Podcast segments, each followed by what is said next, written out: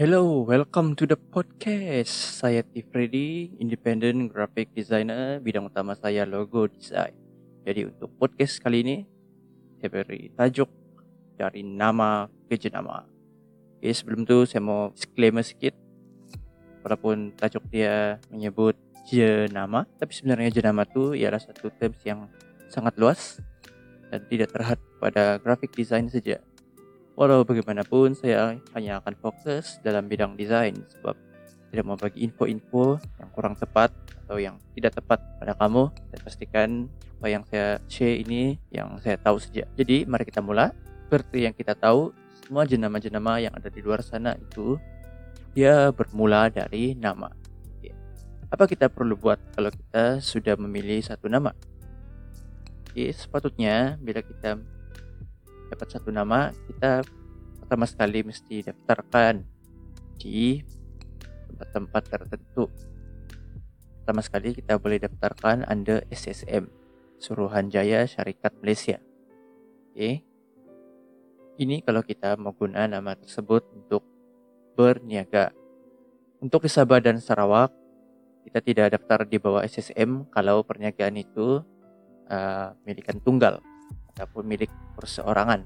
Jadi kalau untuk Sabah dan Sarawak, kita daftar under PBT, pihak berkuasa tempatan. Mungkin pejabat daerah, kurang macam itulah.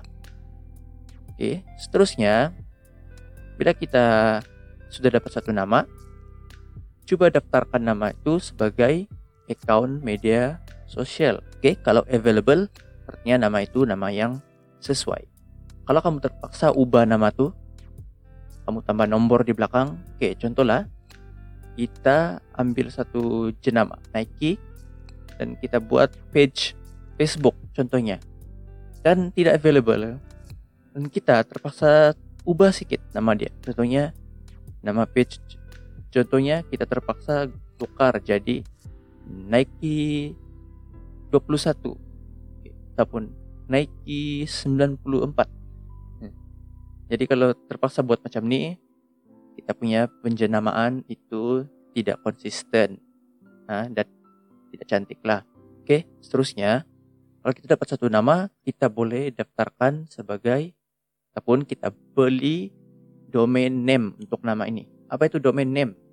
Oke, mungkin ada yang tahu, ada yang tidak tahu. Tapi sebenarnya domain name ini sudah biasa kita nampak bila kita melayari laman web sebenarnya sebahagian dari address laman web itu ialah domain name. Domain name ini ialah nama diikuti dengan .com. Sebenarnya ada banyak jenis lah uh, domain name, tidak semestinya .com. Ada .net, .site, .online, .biz. Kalau dan ada banyak lagi lah kalau untuk badan kerajaan .gov. Kalau kamu mau beli domain name untuk nama yang kamu akan jadikan sebagai sebagai jenama sebaik mungkin kamu beli yang .com. Tapi ini nampak lebih komersial. Uh, sebenarnya .com di belakang itu memang bermaksud komersial. Oke okay, .com itu singkatan bagi com itu singkatan bagi komersial. Jadi itu yang kamu perlu buat ah. ada tiga benda perlu kamu buat kalau kamu sudah pilih nama. Daftarkan uh, sebagai perniagaan yang sah, daftarkan sebagai nama media sosial dan beli domain name. Tiga benda. Sekarang saya akan share tips-tips bagaimana mau pilih uh, nama yang bagus untuk jenama. Oke, sebagai ini dari sudut pandang seorang graphic designer lah. Nah, sebab bila kamu mempunyai satu nama yang menarik, sebenarnya itu akan membuatkan proses desain lebih smooth oke okay?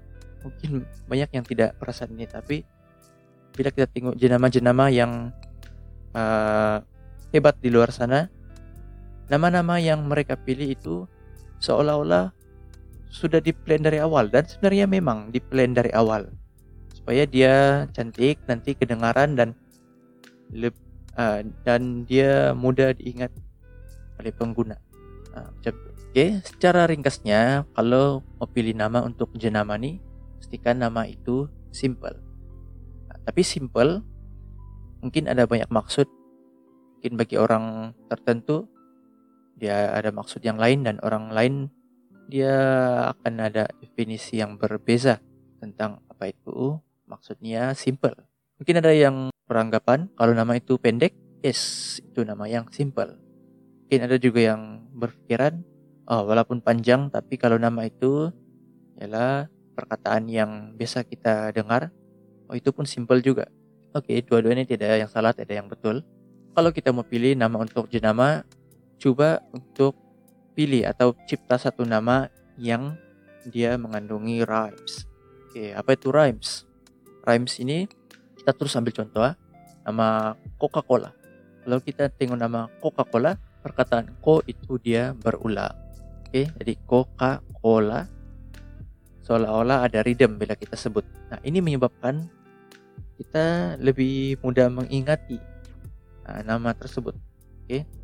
Sebab dia seolah-olah ada rhythm bila kita menyebutnya Coca-Cola dan seronok untuk sebutkan. Jadi inilah disebut rhymes. Oke. Kita ambil contoh kedua. Kita ambil contoh kedua yaitu Adidas. Dia berbeda sedikit dari Coca-Cola sebab dia tidak perkataan yang berulang, tapi dia ada huruf yang berulang. Jadi, huruf E dan huruf D itu berulang Adidas menyebabkan nama Adidas ini juga ada unsur rhymes. Oke. Oke, jadi itu saja untuk kali ini. Mungkin ada yang pikir bila kita sudah dapat nama ini, oke, mari kita start desain. Tapi sebenarnya ada banyak proses lagi yang perlu kita lakukan, kita lalui supaya kita punya jenama dapat dihasilkan dengan cara yang betul, cara yang proper saya akan jelaskan uh, semua proses-proses itu step by step dalam episode yang seterusnya. Jadi jangan ketinggalan tune in episode seterusnya dalam dari nama ke nama. Jumpa lagi.